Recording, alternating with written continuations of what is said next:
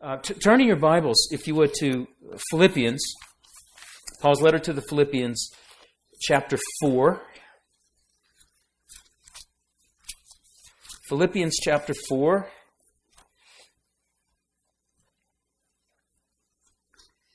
We're going to be looking just at a few verses this morning. Philippians 4, verses 4 to 7. Familiar verses, uh, wonderful verses. So read along with me as I, as I read Philippians 4, 4 to 7. Rejoice in the Lord always. Again, I will say, rejoice. Let your reasonableness be known to everyone.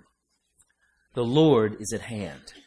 Do not be anxious about anything, but in everything, by prayer and supplication with thanksgiving, let your requests be made known to God. And the peace of God, which surpasses all understanding, will guard your hearts and your minds in Christ Jesus. Let's pray.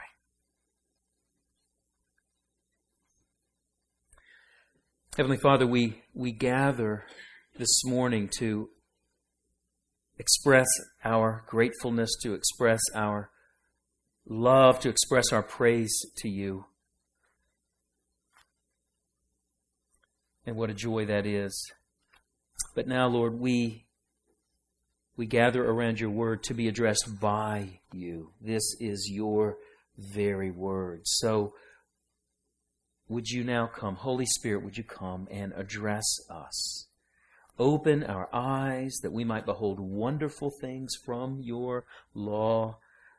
Open our hearts that we might receive what you would say to us. Lord, transform our lives today. Your word is living and active, and I pray you would act now through your word for your glory. In Jesus' name, amen. Well, it was good. Thank you, Zach, for leading us. It was good to, to sing Christmas songs that have a new meaning when you truly know the Savior. Um, I was thinking about this text here. If, if, if I were to ask you for your famous Christmas scripture, I'm not sure that this text would appear on your list. It probably wouldn't appear on anyone's list. But while it's not technically a Christmas text, there's no manger, there's no donkeys, there's no wise men here, it is consistent with so much of what we think about this time of year, so much of what we hear this time of year. Look, look at the words. Verse 4, rejoice. And then again in verse 4, rejoice. And verse 6, thankfulness. And verse 7, peace. I mean, it, I mean, it sounds Christmassy, doesn't it? Um, th- that's what we hear this time of year. Joy to the world. Peace on earth. And so, isn't it true throughout our culture, uh, in, in, shopping malls and on the radio and in television and commercials, th- there's an expectation that at this time of year, we're all of a sudden to be joyful. We're all of a sudden to, that, peace and goodwill should sort of just float down upon us and pervade our relationships and people who were cussing at each other and, you know, honking their horns at each other. All of a sudden now it's peace and goodwill and cheer as we wait in line at the shopping mall and uh, all because it's Christmas, right? Or for the more secular types, all because it's the holidays. And so peace and joy, right? It just happens. Uh, well, no, it doesn't. Uh, but the text that we're looking at this morning has similar expectations for us. We are exhorted here toward joy and toward peace and towards thanksgiving here as well. Not, however, because of a holiday, not because of a cultural tradition, not because of a sentimental impulse. This text issues for believers some real commands. This text expects something from us. But unlike our culture, this text doesn't, th- these commands don't burden us with some kind of nebulous sense of obligation. Uh, these commands are rooted in something. They are premised upon something. Now, we, we are just dropping in this morning into the book of Philippians, but as you read this book, one of the things that you will notice repeatedly over and over again are references to the gospel of Jesus Christ. And that's one reason I love this book. We uh, we planted a church over the past year. In I was involved in this this church plant, um, and uh, we went through our first series was in the book of Philippians, and and I love the fact that the gospel is laced through its pages. It is central in every chapter of the book, beginning in chapter uh, 1, verse 5, uh, right up until the previous verse uh, of our text, chapter 4, verse 3. And, when, and so when we come to this text, you have to pay attention. When we come to this text, Paul is making a direct connection between the gospel, the gospel of Jesus Christ, and the state of our hearts. Uh, nearing the end of the letter, uh, having covered some massive theological terrain in this letter, uh, now Paul now gets, it's like he's pulling us aside. He's getting very specific. He's getting very personal. Here, he, th- there are no complex theological arguments. Uh, th- there are no abstract truths here. This text deals with how you feel. This text deals with what is going on in your heart. There, there's no superficial obedience in view in the verses that we're looking at. This text makes a claim on who we are at our core. This text makes a claim on what's going on inside your heart. And if we were to, to sum up that claim, what, what I believe is the message God would want us to hear this morning I think we could put it this way. Here's the claim of this text for us. The Christian soul is meant to display the gospel's power. That's how I would sum up the message of this text. The Christian soul is meant to display the gospel's power. Your inner life, my inner life, what's going on in your head and your heart. We're all here. We come to gatherings and we're, we're encouraging one another. We're smiling, but, but there's stuff going on inside, isn't there? Uh, you got up this morning. You're getting the family ready. There's stuff going on. There, there's a, there's, there's thoughts. There's attitudes. Those things are intended by God to be a showcase for the gospel's power. Our feelings, our thoughts, our decisions, all governed by the reality of the gospel. Paul is, is, is, has a burden here. He, the gospel is not meant to be something that we merely sing about on Sunday mornings. It's not meant to be merely something that we talk about at church. It's not relegated to, to Sunday morning or to small group. The gospel is to affect us at the deepest level, what we really think, what we honestly feel. The, the authentic posture of our inner life. That's what this text addresses. And, far from being a, a Christmas text or a, a seasonal focus, this text is intended for all of life. Whether you're, you're facing tragedy or ongoing trial, or maybe life has never felt so smooth. This text is, is, for all of us. Look at it. It is packed with these categorical, comprehensive statements. You, you see it right there in the text. Verse 4, always. Verse 4, again. Everyone. Verse 5, anything. Keep reading. Everything. The peace of God which surpasses all understanding. there, Paul, there's no nuanced counsel here. Paul is not hedging his bets. He's not, he's not allowing for exceptions. He's not sympathetic to, to my special circumstances. Oh, okay, you're exempt from this. No, it's all, everything, all the time. This is bold counsel, directly relevant to all Christians at all times in every circumstance. Don't you love that? There is no one here who says, oh, okay, this isn't for me. No, this is for you, and it's for every part of you all the time. Couldn't be a more relevant text for us. In fact, its, its most relevant application is for our unremarkable moments. Those, yeah, when, when we're in a trial, we, we, we hold on to texts like this, don't we? We just grab them and we, and we, we, we grab it by the ankle. We're just not going to let it go. But in our mundane moments, that's sometimes when we need this text the most. The, the, the, and you know those moments. You probably had some this morning. Uh, I ate at Jack Stack Barbecue last night. I could hardly get up this morning. Um, I've never had so much flesh stuffed in this body, and I'm recovering. And so, from a little dull this morning, that's why. Uh, it's Matthew's fault. But the, you know, the, the, you know, get out of bed and go to the coffee pot moments. The get the kids ready for school moments. The I've got a hundred and thirteen e- new emails waiting for me this morning moments. The how are we going to make payroll this month moments. The oh my, he, why is he crying? He's either dropped his pacifier, or he's got a dirty diaper, or he's he's teething, or it's like the 16th virus of the week. Um, moments. It's, it's where we live, isn't it?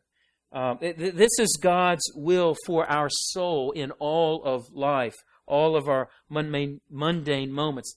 Uh, the Christian soul, the soul touched, the soul that has engaged the gospel, is meant to display the gospel's power.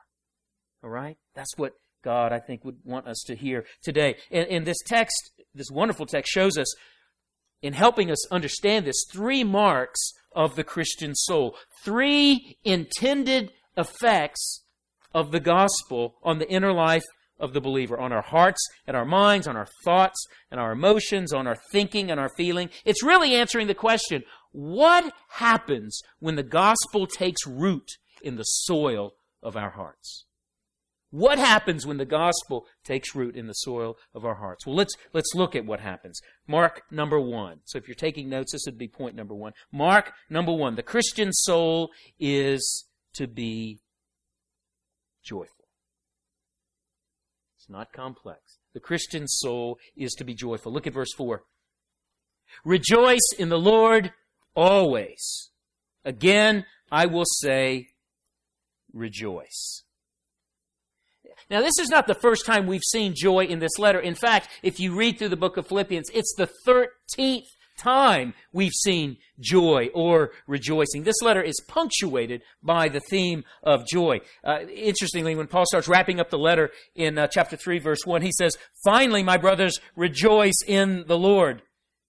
Aren't you glad he didn't stop writing. Uh, he, he kept, the Lord kept him going. Now he's beginning to close again, and, and he repeats himself, rejoice in the Lord. Only this time it's rejoice in the Lord always. And just in case you didn't get it, and again I will say, rejoice. Do you know what the point is?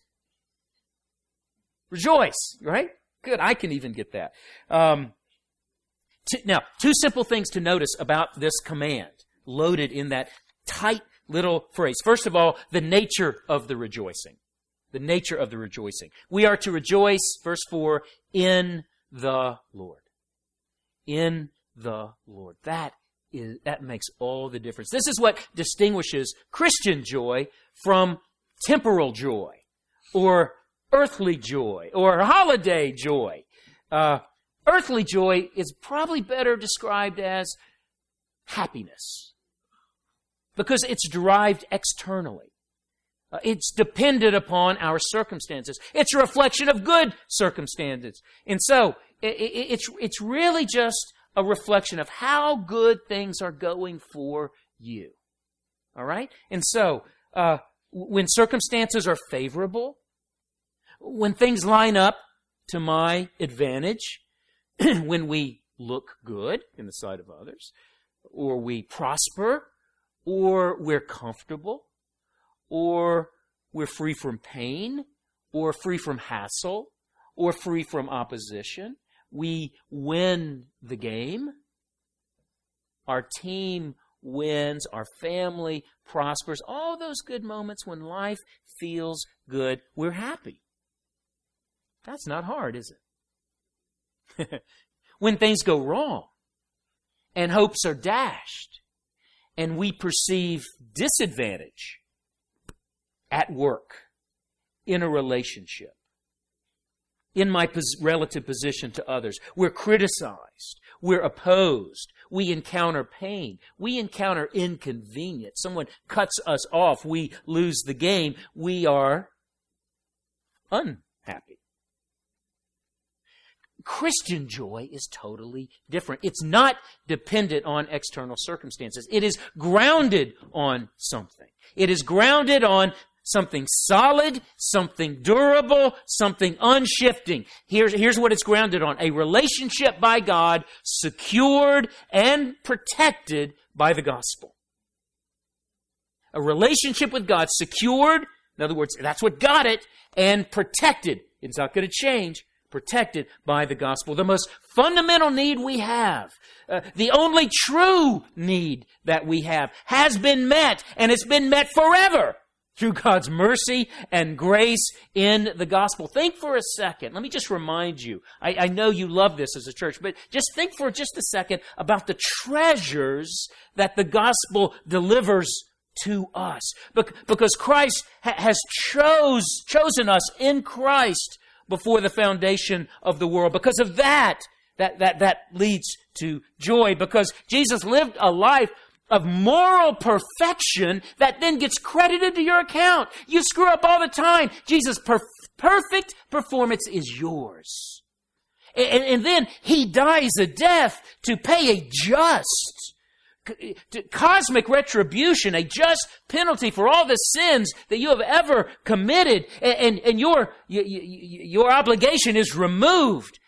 And then he causes you to be born again and grants you faith and repentance so your eyes are open and you see how glorious Jesus is so you can reach out and receive all these things. And, and then he gives you the Holy Spirit as, as a down payment, making you new and a down payment on the ultimate inheritance we will receive when we see him face to face and we enjoy him forever. And that's just beginning. Now, if all that occupies your mind and informs your perspective on your life and on this circumstance and on this illness and on, and on, on this moment, then what can we do but rejoice? That's why joy can be commanded of the Christian. This is a command.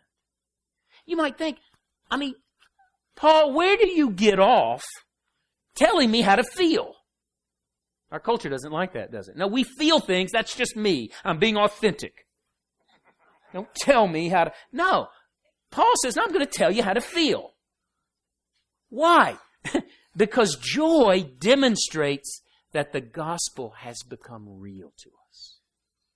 That's why. Rejoicing in the Lord displays, puts on display authentic faith that we're truly trusting Jesus for all that He has done for us, that we've, we've come to know Him for who He truly is, that, that He's become our treasure and the object of our deepest affections and, and the basis for all our confidence and the source of all our hope. What he, He's become what we're, what we're banking on. A sour Christian you know what I mean. A sour Christian denies the goodness and the beauty and the desirability of Jesus and what he has done for us and what he has brought us in the gospel. Joyless Christianity, that's a contradiction in terms. That's like clean dirt, jumbo shrimp. I mean, joyless Christian. No, it, it, they don't go. That by definition, they don't go. That's why joy is such a serious matter. That's why Paul keeps pounding it. Again, I'm going to tell you, rejoice. That's why the Puritan Jeremy Taylor warned, I love this quote, God threatens terrible things if we will not be happy. The second thing to notice about this command first, the nature of it. It's in the Lord. And second, it's comprehensive. It's comprehensive. When are we to rejoice? Always. Which I, I take it to mean independent of your circumstances. Because circumstances are not always favorable. They're not always going to go well. This is what makes the command possible. How, think about this. And if you're honest, you'll just think, well, if I really look at this command, how can I rejoice always? Here's why. For Christians, the reason for our joy, the ground of our joy, never changes. Joy is tied to the right reason. The reason never changes, so joy doesn't have to dissipate. It doesn't have to change. The ground of our joy never changes. God is always good. The gospel is always true. Christ is always faithful, so there's always reason to rejoice. The only way you can obey this command, you will not be able to do it otherwise. The only way to obey this command is if the ground of your joy is the gospel. It's the only way to obey this command. You see, Christian joy is not merely an emotion. That's where we can misunderstand this. Christian joy is an informed response, an informed response of the entire person to the truths of the gospel. It, it's simply thoughtful, consistent Christianity. It's when you're sane as a Christian. You're thinking clearly. You're thinking consistently. It, this is just Christianity. Joy. Joy in what Christ has done. Now, th- there's, th- there's much we could expand upon here, but I, I just want to do one thing. I, I want to prepare you for this week. Something is going, let me just, just prepare you. Something is going to happen this week. Probably something is going to happen today. And I'm not prophesying. I'm just telling you what life is like. Something is going to happen today that will reveal the true ground of your joy. It's going to happen. Just wait for it. It'll happen when I walk in my home tonight at 9 o'clock, probably. Um, inevitably, there are tests of adversity, whether they are simple or severe to differing degrees for all of us. And in those moments, if you're paying attention, you will discover something about yourself. Um, often, what you will discover is that the joy that you were experiencing was not really joy. But it was, it was a happiness that was superficially derived. That was based on favorable circumstances. That was based on people leaving me alone. That was based on everyone thinking I'm great. And now that, that's gone, and I'm not joyful anymore.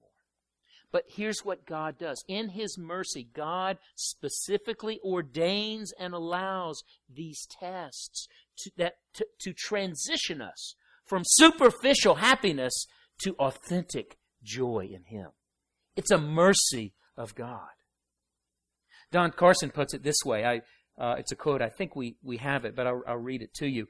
Perhaps that is one of the reasons why the Lord sometimes allows miserable circumstances to lash us, that we may learn this lesson.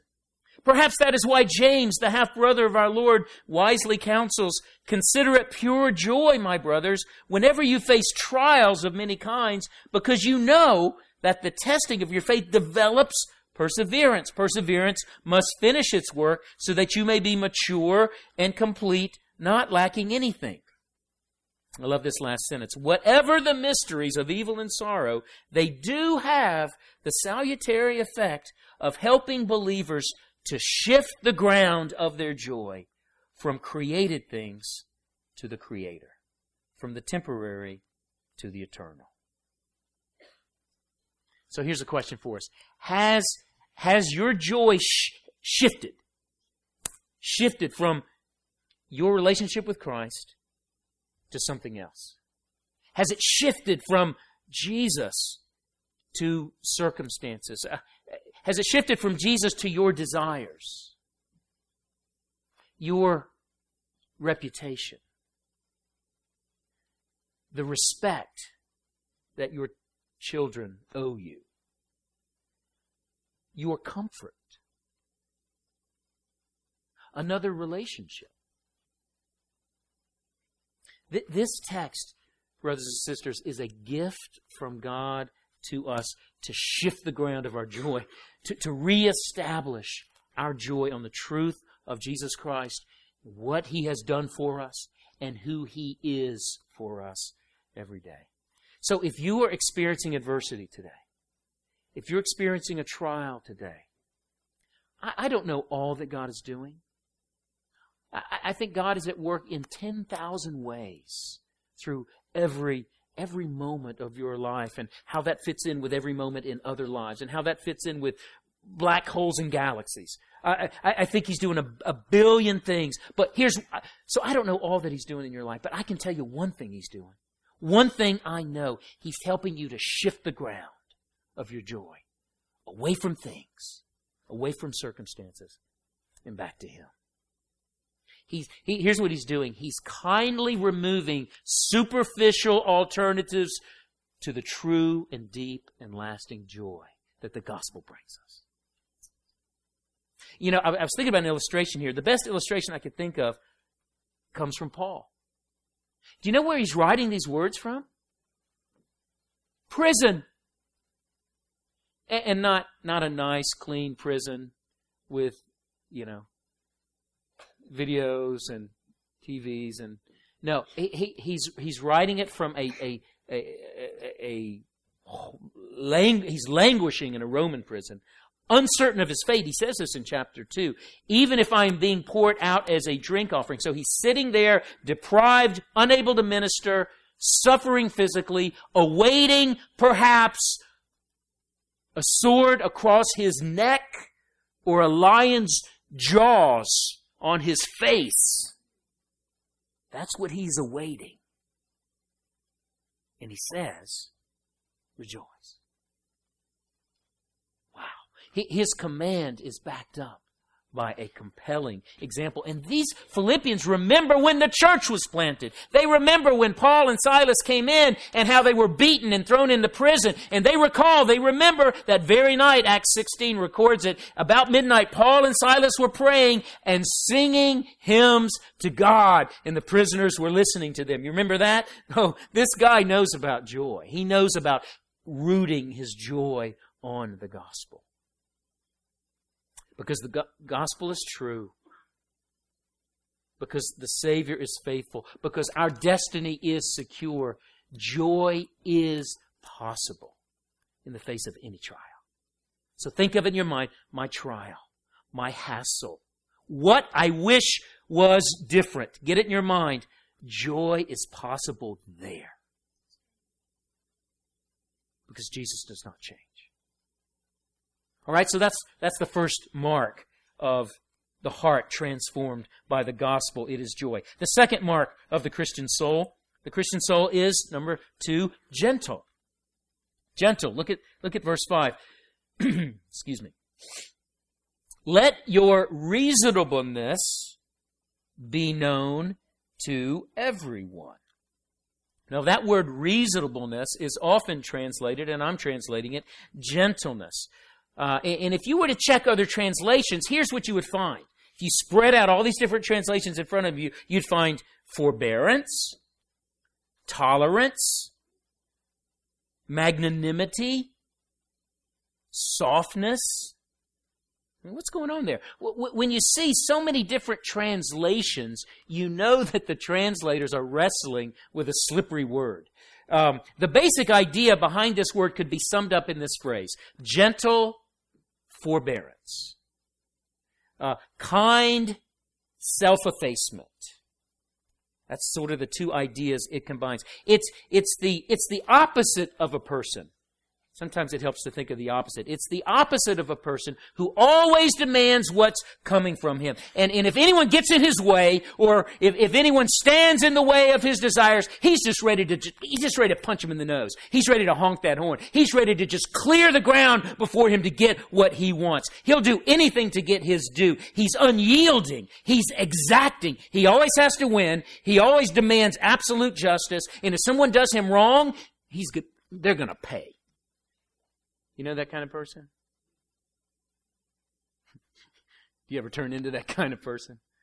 Um, the gentle person is the kind of person who bears up under wrong.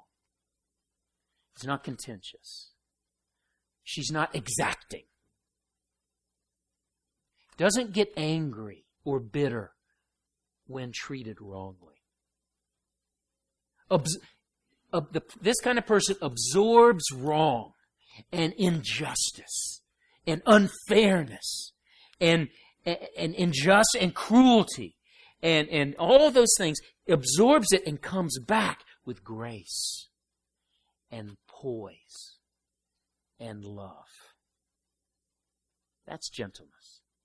It, it, it's really the Pauline version of what Peter described in 1 Peter 2.23 where he says this about Jesus. This is a definition of gentleness. When he was reviled, he did not revile in return. When he suffered, he did not threaten, but continued entrusting himself to him who judges justly. That's gentleness. Anyone rip you off lately? Anyone talk behind your back lately? Anyone not give you what you think you deserve? How'd you respond? If you came back with grace and patience and a smile and love, that's gentleness.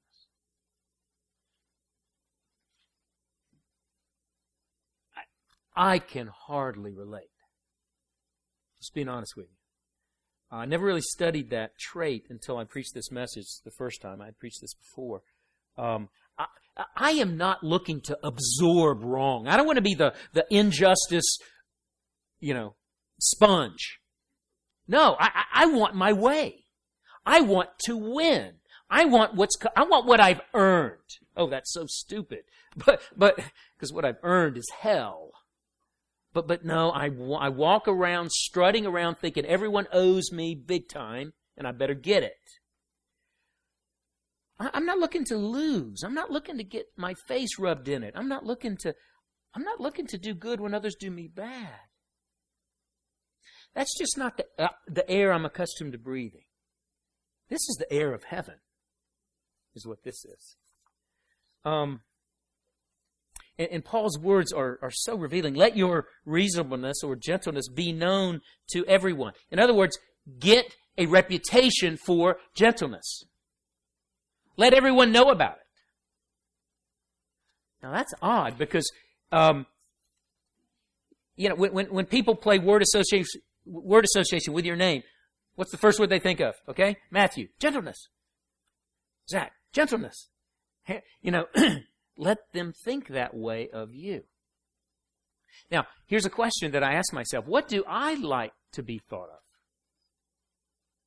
Well, it's not gentleness.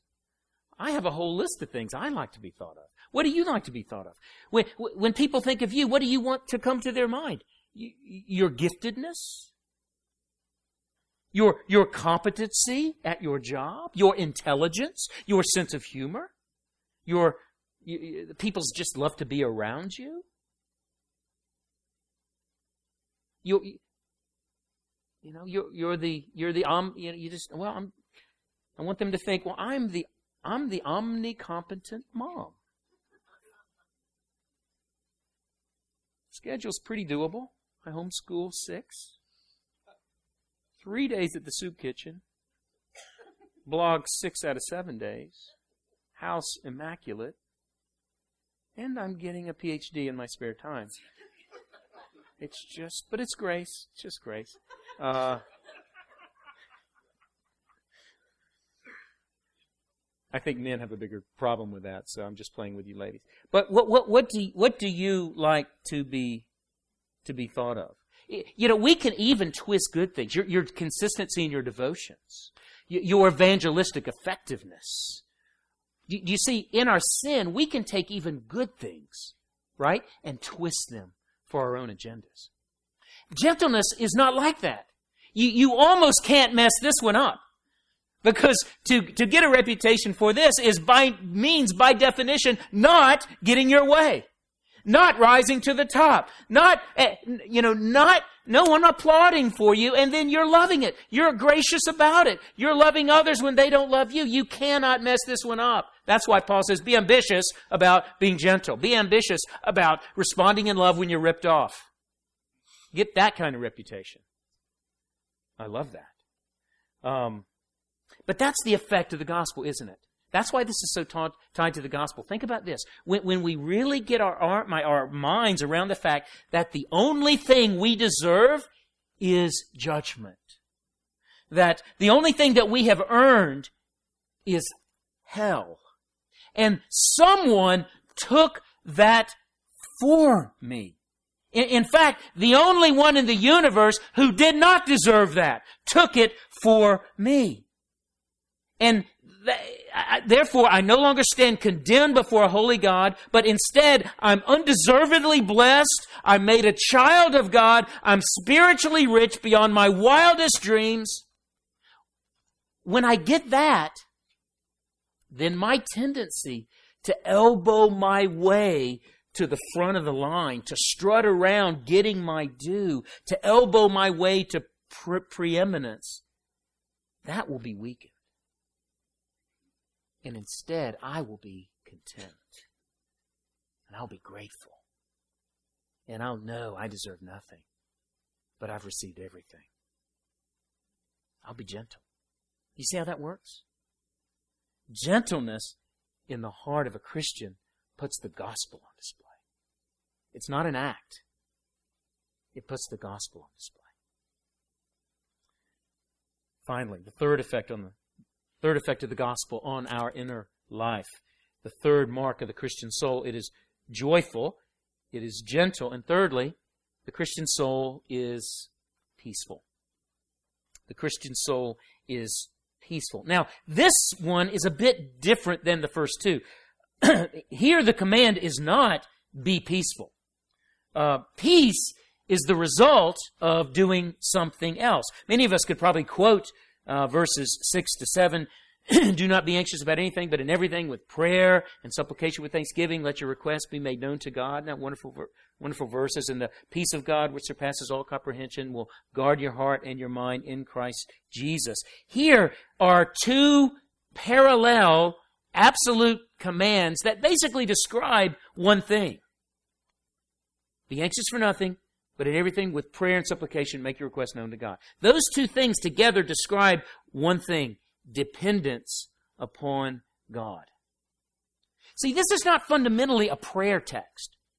Paul is not saying, you know what, Christians should pray. He's not saying, let me give you a seminar on prayer. This isn't so much a prayer text as it is a dependence text. We are to do two things, he says. We are to renounce all anxiety and cast everything upon God.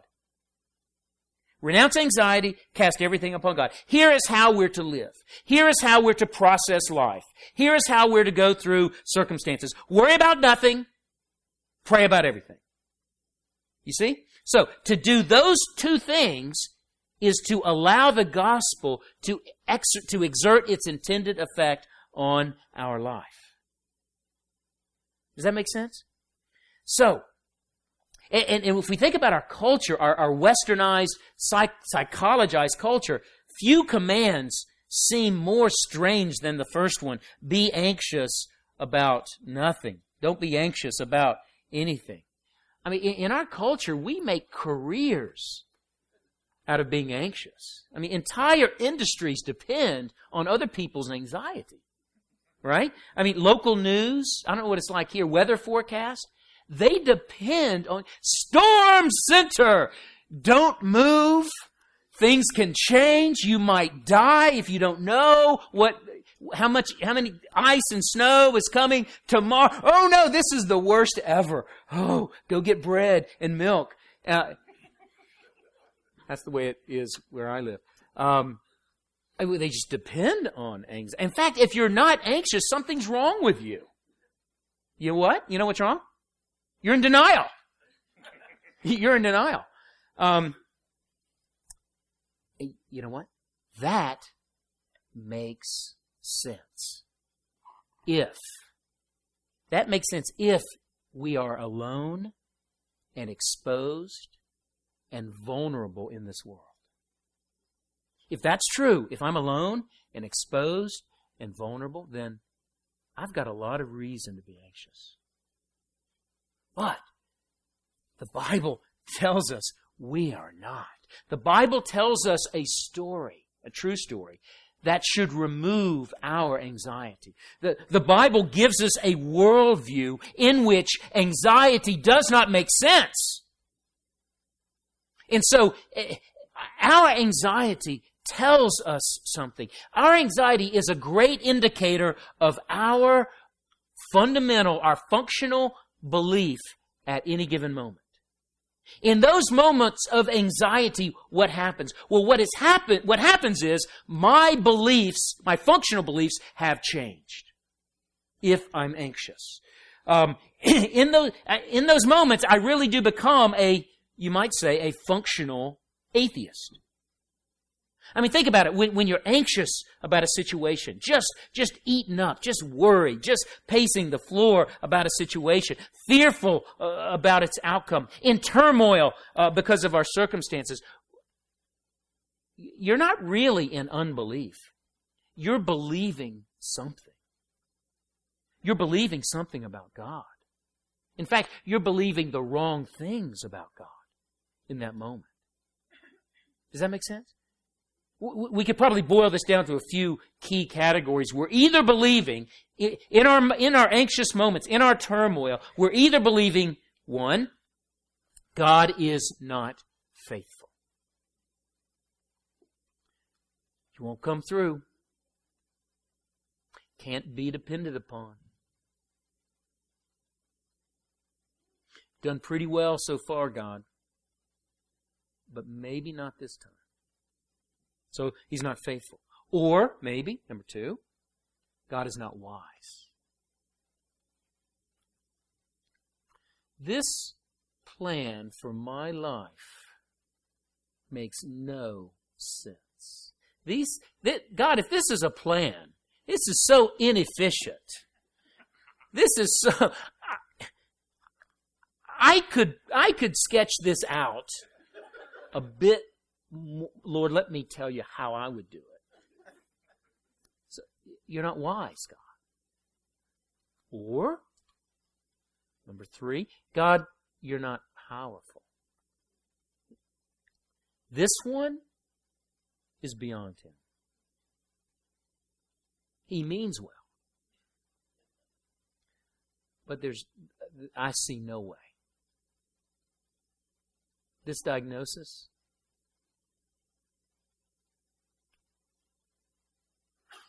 This relationship, it's just wrecked.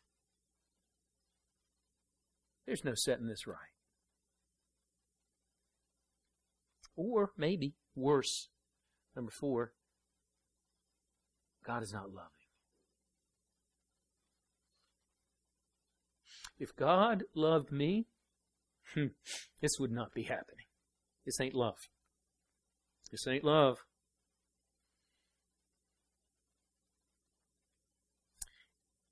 That's what our anxiety is saying about God. We're making statements about Him when we're anxious, pronouncements about the character of the Creator. But what the text tells us here, to, to renounce those lies, making our request known to Him, entrusting our lives to Him entrusting our circumstances to Him, especially when they're hard or confusing or painful or uh, impossible. When we, when we do that, when we entrust those things to Him, we're making the opposite statement.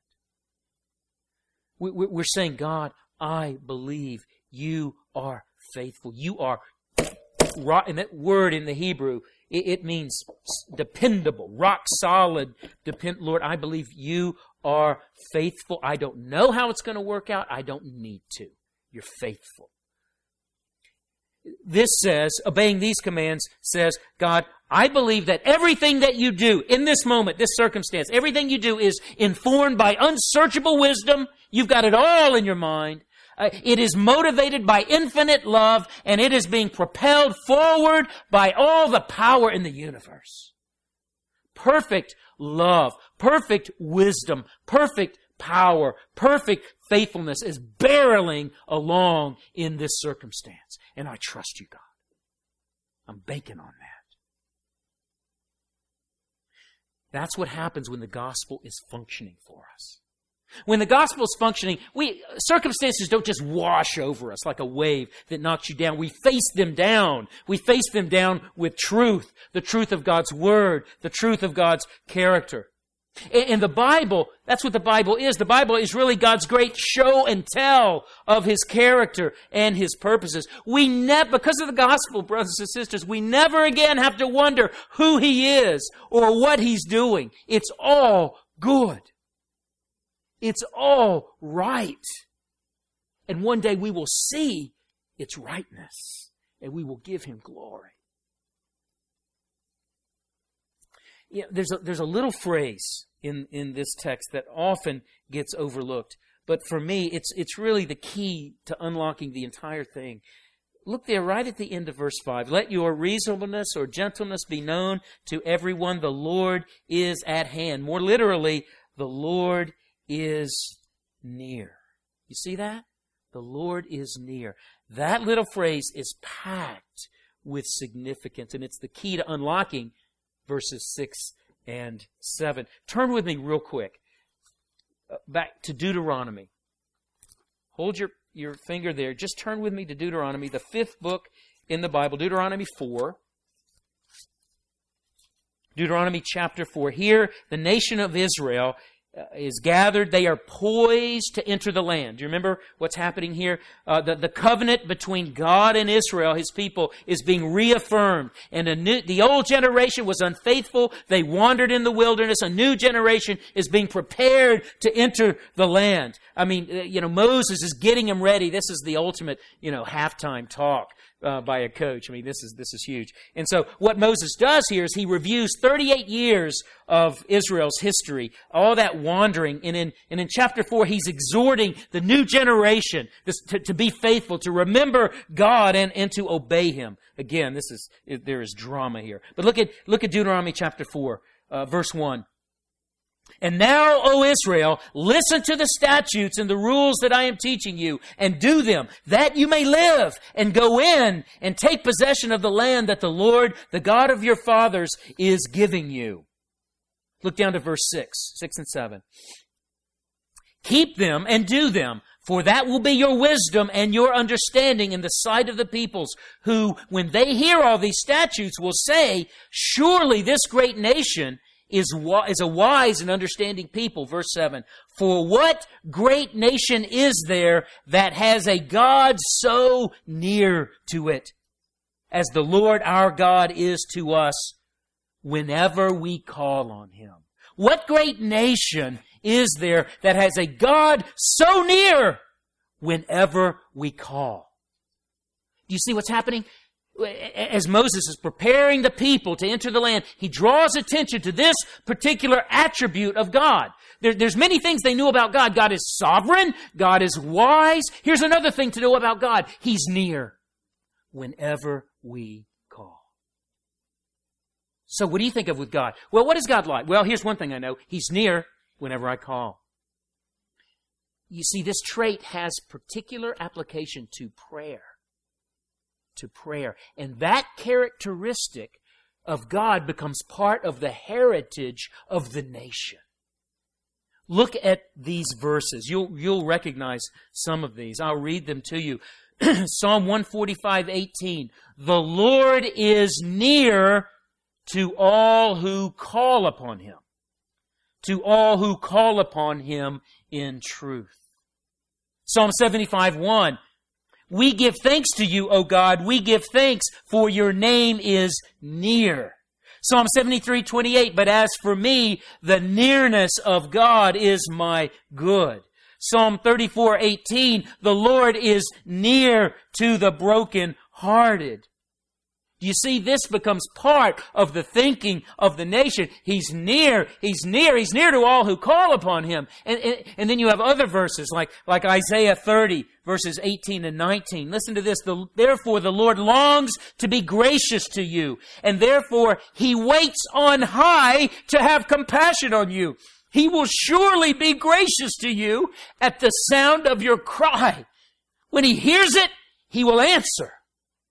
Isn't that glorious? It's like God is standing on the cusp of heaven, just watching, looking at you saying, come on, talk to me, Ask me. I'm here. I'm waiting. I'm going to answer.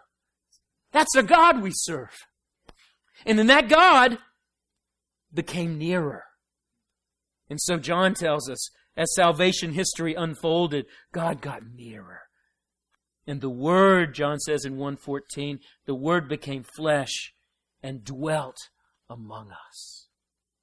And we beheld His glory, glory as of the only begotten from the Father, full of grace and truth.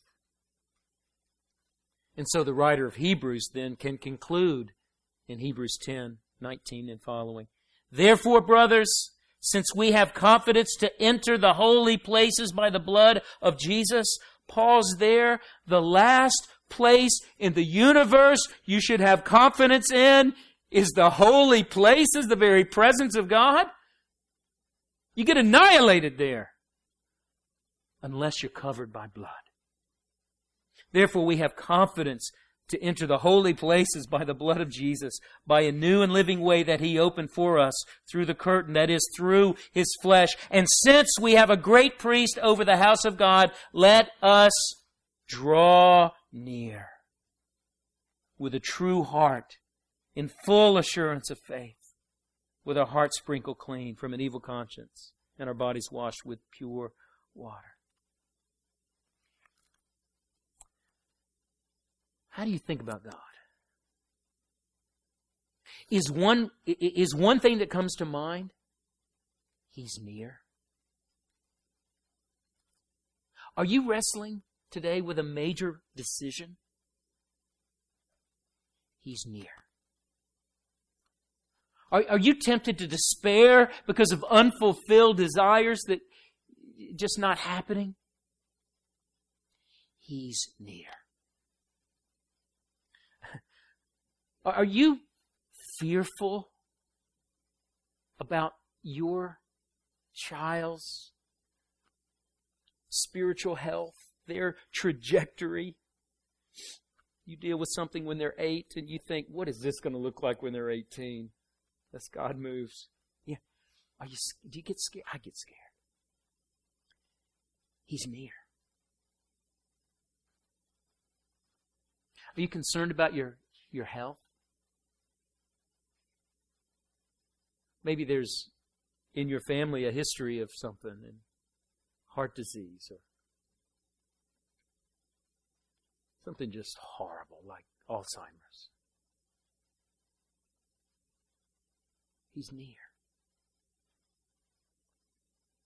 Isn't it amazing on, on any given day, maybe for some of you every single day, in a matter of seconds, we can play out in our minds worst case scenario in vivid detail, living color, Dolby sound in the theater of your mind. You just go there, don't you? Well, this morning we, we have an authoritative, divine interruption to that movie. An interruption to our functional atheism. All of us will be tempted with anxiety. These, these temptations can be tormenting at times when it seems that that anxiety is about to just suffocate you, go here. You can be comforted by the nearness of God. And here's the promise. Here's the promise, finally. Last thing, verse 7. When you do this, let your request known to God. And the peace of God, which surpasses all understanding, will guard, will guard your hearts and your minds in Christ Jesus. That, that word guard there, do you see it? It paints a picture. It's a military term. That means to set up a garrison about a contingent of soldiers, it, a, a, military post. This would have come alive to the Philippians whose city was protected by a, a Roman garrison. The Roman garrison, boots on the ground, would have been an ever present reality for the Philippians. So what Paul says is, oh, make your request known. Make them all known. Make them consistently known. And God's peace, listen, brothers and sisters, God's peace will station itself around your heart and your mind like a military detachment of special ops soldiers armed to the teeth. That's what God's peace will do for you. It's going to guard you. It's going to surround you. when we do this. When we call, when we draw near, because He has drawn near. Would you just bow with me?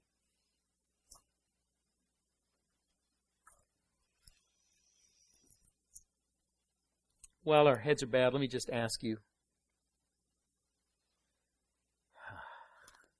how deeply has the truth of the gospel taken root in your heart?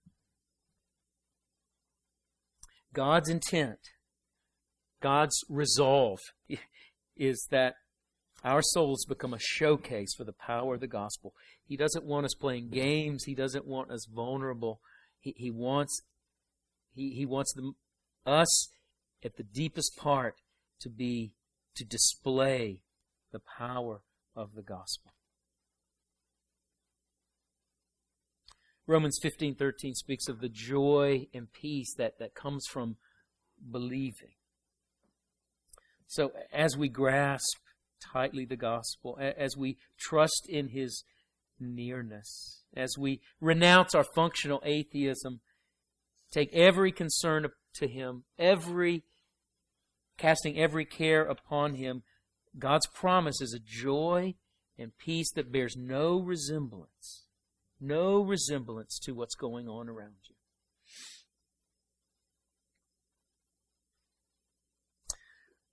Heavenly Father, I pray.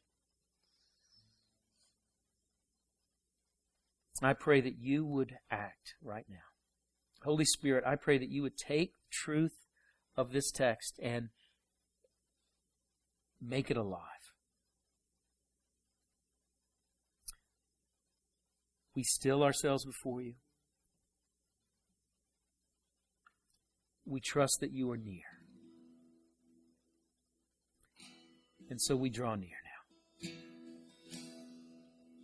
Lord, we bring to you every pain and every sorrow, every question, every fear.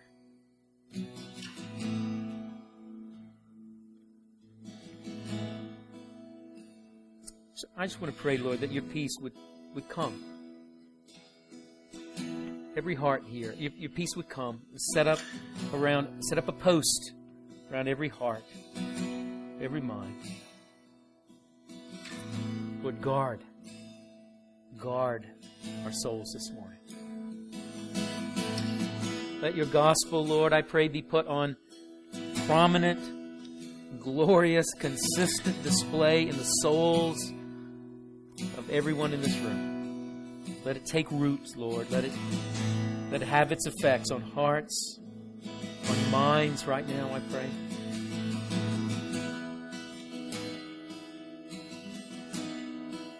Lord, I pray, let, let fresh joy come, I pray, Lord. Let gentleness reign. Let peace pervade, Lord, every, every heart here as we cast our cares upon you. Because you have come near to us in the gospel. And Lord, having drawn near, you do not leave. Thank you. Thank you. In Jesus' name. Amen.